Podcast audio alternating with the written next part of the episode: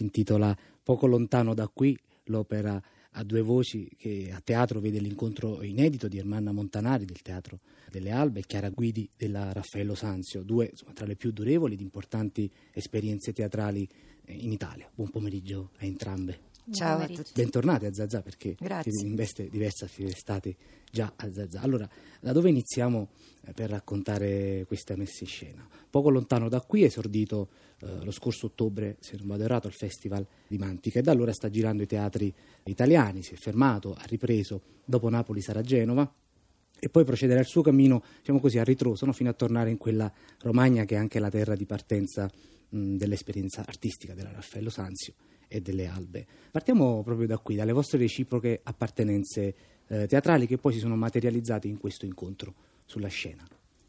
Chi comincia?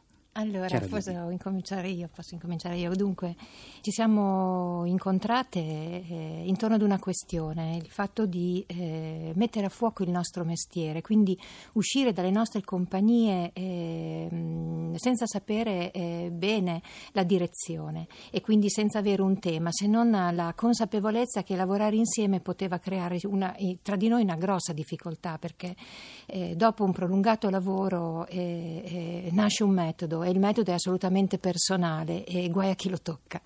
Lavorare insieme voleva dire mettere in crisi questo metodo e soprattutto mettere in crisi il proprio mestiere e vedere se questo mestiere poteva reggere eh, nel confronto eh, con, la- con con un altro mestiere che aveva un'altrettanta autorevolezza e un'altrettanta storia. In questo incontro ehm, eh, ciò che è emerso immediatamente era l'impossibilità di una sintesi e quindi quello che eh, doveva venire fuori era un altro metodo che doveva però fare, eh, trovare il proprio appoggio su una relazione di tensione come quando una corda crea un nodo e i capi della corda di questo nodo, soprattutto penso al nodo ma- dei marinai, eh, si può allentare solo se si molla la presa.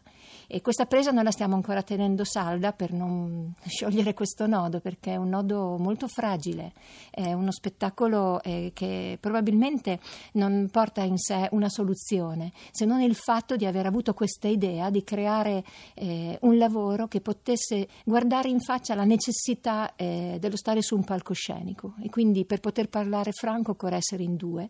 E per poter parlare franco occorre anche una materia che esiga da parte nostra franchezza.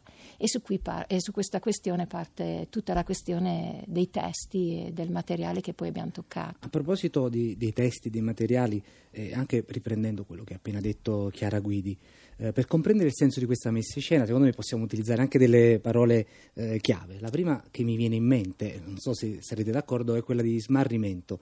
eh, Nel senso che il vostro lavoro nasce costituzionalmente come un viaggio, una ricerca, il teatro che fate, insomma, da sempre, senza esiti prestabiliti. Eh, addirittura i testi che avevate scelto su cui siete, eh, vi siete messi in viaggio, appunto i quaderni russi di Igor, sono l'esatta eh, metafora di un viaggio che parte con un obiettivo e poi ne trova uno strada facendo. Ermanna sì. Montanari. È, è così, smarrimento, sì, evoca quello che è accaduto a noi. Quando io e Chiara abbiamo deciso di lavorare insieme, in realtà ci siamo pensate per un certo periodo gemelle, perché eh, quando lavorando sui concetti mh, eravamo spesso eh, d'accordo, ma essere su un palco mh, e l'arte mh, non c'entra con i concetti, c'entra con un qualche cosa di concreto, con un dialogo e, e con una relazione. Quindi la nostra è tuttora ed è stata una, una grande esperienza di vita. E noi siamo stati attraversati, abbiamo attraversato dalla- dai quaderni russi e quindi Igor è andato in Russia per cercare Chekhov e ha trovato la Politkovskaya. Quindi la Politkovskaya è stata una compagna in, in tutto il nostro viaggio per creare questo lavoro, così come Meyerhold, così come la eh, Zvetaeva. Eh, io ho portato eh, eh, una, mm, due versi della Zvetaeva perché all'interno di questa drammaturgia a quattro mani, a un certo punto nello spettacolo io e Chiara ci contendiamo una bocca, ma non siamo io e Chiara che ci contendiamo una bocca, ci si contende una bocca. E che cos'è la bocca? è un dare voce. A che cosa si dà voce? Si dà voce alla compassione in questo lavoro, in questo poco lontano da qui, e si dà voce all'orrore. E se volete io posso leggere questi versi perché la Xvetaeva ci ha accompagnato, Xvetaeva tra l'altro ogni volta che veniva torturata, quando non ne poteva più, declamava i versi di Racine, come a dirci l'arte è l'unica che può salvarci in una condizione di, di orrore, di impossibilità. E mm, questi versi che vi leggo così. Ho avuto in dono un'amabile voce e un'incantevole curvatura della fronte. Il destino m'ha baciata sulle labbra, m'ha insegnato a primeggiare il destino. Alle labbra ho pagato un generoso tributo, ho sparso rose sul sepolcro, ma nella corsa con mano pesante, ma afferrata per i capelli, il destino. A noi questo è accaduto. A un certo punto siamo state afferrate per i capelli in questo percorso, in questa avventura, in questo poco lontano da qui, eh, dove il titolo ehm, evoca una lontananza e una vicinanza tra noi, tra il pubblico, tra ciò che accade nel mondo oggi, ciò che accade in Cecenia, ciò che accade anche proprio a pochi metri dalle nostre case e ciò che accade al pubblico quando vede questo. Esattamente la, eh, dire, il calcolo dell'esatta distanza tra le cose, no? mi sembra una delle chiavi possibili di questa messa in scena. Io suggerisco a Chiara Guidi un'altra parola chiave che eh, in realtà abbiamo già tirato fuori, che è quella della contesa. Il programma eh, di sala del, di poco lontano da qui è rappresentato da un carteggio che, esattamente come eh, insomma, la messa in scena, è manifestazione di una perenne tensione tra due concezioni filosofiche dello stare in teatro e dunque al mondo, che tra loro si rispettano ma sanno anche insomma, di essere estremamente diverse. Sì, questa contesa che in realtà è una forma di dialogo mh, con un'etica porta con sé un'etica, un'etica che permette alla sera di deporre le armi, di riposarsi per poi riprendere alla mattina e quindi un attendere alla sera guardando le stelle, proprio quel desiderare, quel allontanarsi dalle stelle, desidera proprio, eh, che permette di aspettare coloro che durante la battaglia hanno combattuto e ancora non sono tornati. Quindi c'è questa anche pietà, non solo per, per i propri feriti, ma anche proprio una pietà per il nemico. E questa è la cosa che ci ha animato. E forse l'ispirazione più grande è proprio questa lunga guerra di Troia, quasi, c'è qualcosa di, eh, che si aggancia all'antichità, a, all'antico, a, quasi una visione mitica di questa, di questa lotta. Eh, una guerra prolungata, forse noi siamo al terzo anno di questa guerra e non è ancora risolta. E poi questa lotta è intesa anche proprio come concertazione, come concertazio, cioè come lotta tra pianoforte e violino, tra sonorità diverse e, e, e ogni sonorità ha la propria autorevolezza. E, e, qui è stato interessante il lavoro con Giuseppe Ielasi che ha in qualche modo eh, eh, diretto eh, le nostre presenze attraverso un suono eh, che, ha, che, non ha pacificato la nostra presenza, ma lo ha scolpito, ha creato quel vuoto tutto intorno che è un po' come il buco di Leonardo quando dice per poter vedere il braccio io devo vedere il vuoto che il braccio crea nell'angolazione tra la mano e il gomito e la spalla, quando il braccio si mette in posizione di appoggio sull'anca. Ecco, forse Giuseppe ha creato proprio questo vuoto del braccio appoggiato sull'anca che permette di far vedere noi due in scena nella nostra differenza e, nostra, nella, e in questa differenza la possibilità di leggere due lettere così diverse tra loro.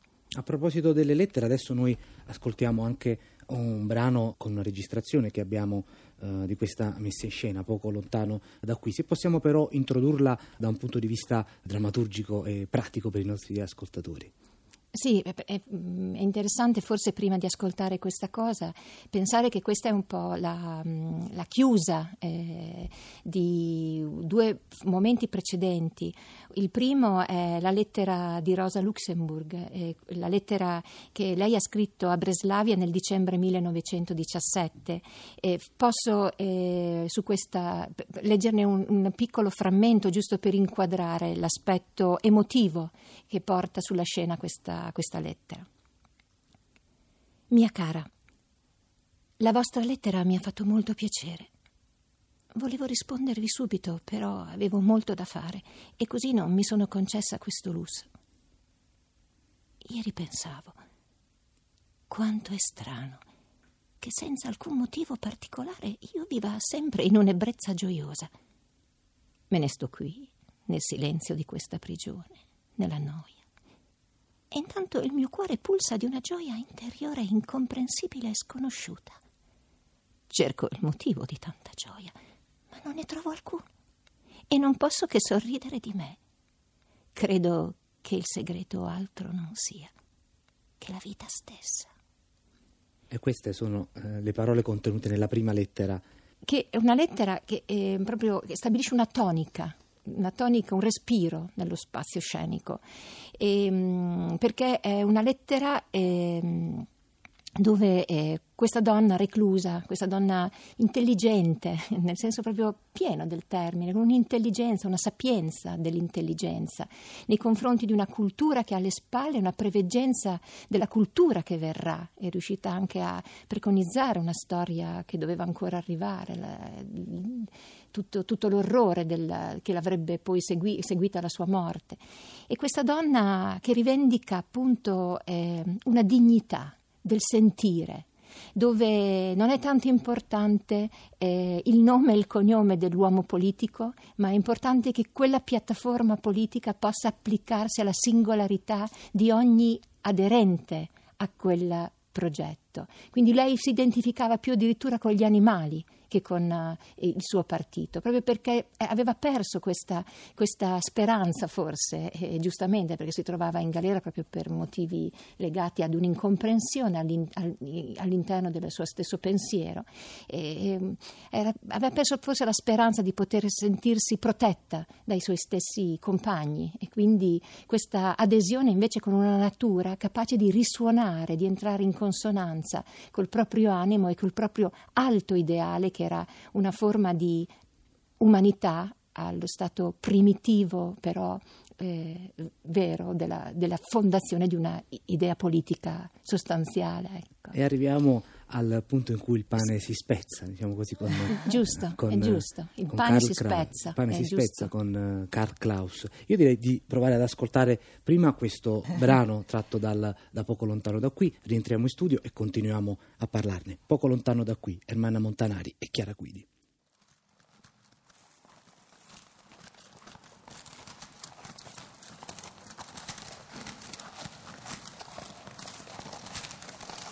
Quel che penso è... Cosa vuole la buona Lussemburg? Naturalmente. Naturalmente lei. Lei. Lei. Che, che non possedeva altri beni se non il proprio cuore. E doveva guardare a un bufalo come a un fratello. Avrebbe ben volentieri predicato la rivoluzione ai bufali e avrebbe fondato per loro una repubblica dei bufali se solo avesse potuto. Purtroppo non ci sarebbe riuscita non ci sarebbe riuscita. in alcun caso, in alcun caso. E questo, e questo perché al mondo ci sono più bestie che bufali. E per bestie intendo chi è predestinato a essere padrone di genti e animali il cui possesso risale a una disposizione divina che solo alcuni livelli, come, ad esempio quel tal Gesù Cristo, che solo alcuni ribelli vorrebbero mettere in discussione e che non di meno resta in vigore. Giacché la brama, la brama di beni materiali è più antica della dottrina cristiana. Egli sopravviverà, sopravviverà a essa. Ecco quel che penso. Le voci di Ermanna Montanari e Chiara Guidi, un poco lontano da qui, messa in scena che fino a stasera potrete seguire almeno a Napoli, alla Galleria Toledo alle 18. Eh, l'ultima parola chiave, l'ultima parola che vi lancio, è secondo me anche la più significativa per raccontare eh, questo lavoro. Eh, ci siamo, no? il brano che abbiamo appena ascoltato, ci siamo quasi al disarmo. Eh, nello spettacolo eh, Ermanna Montanari e Chiara Guidi procedono via via, no? disarmare eh, la scena da un punto di vista appunto, scenografico, drammaturgico e di tutto il lessico teatrale. Ha un valore questa idea di disarmo che trascende anche questo, questa messa in scena, il vostro eh, lavoro. Possiamo dire sia anche un manifesto di intenti al di là insomma, della retorica che potremmo fare abbastanza semplicemente, però rispetto al momento che stiamo vivendo, il momento che sta vivendo il teatro di ricerca in Italia. Sicuramente, sicuramente. Mm, il disarmo è un modo di leggere questa scena finale, perché questo disarmo arriva alla fine quando la scena si è sporcata e la scena viene violata. Questo che avete appena ascoltato, questo inanellamento di voci eh, sulle parole di Karl Kraus, arriva quando noi condividiamo un pezzo di pane, ma fino a quel momento in realtà c'è stata una, una lotta molto precisa mh, mm, e, e, e, dopo aver sporcato e violato le parole di Rosa Luxemburg arriva una lettera violentissima e terrificante di questa eh, anonima XY che confuta le parole di eh, Rosa Luxemburg. Il fatto del disarmo è una delle letture possibili di questa eh, scena finale, vengono posati a terra posate a terra le armi per ricominciare. È notte e quindi ci si dà una tregua, una tregua di Dio. Si ricomincerà la mattina dopo oppure le armi sono posate per una nuova vita? È una domanda che noi lasciamo, non c'è una soluzione a, a questo. A cui nessuno forse di noi può rispondere. Davvero su queste parole direi perfettamente conclusive ringrazio molto Chiara Guidi ed Ermano Montanari per essere stati i nostri ospiti a Zazà ancora una volta e speriamo davvero di riaverle presto quando torneranno di nuovo da queste parti per presentare i loro lavori.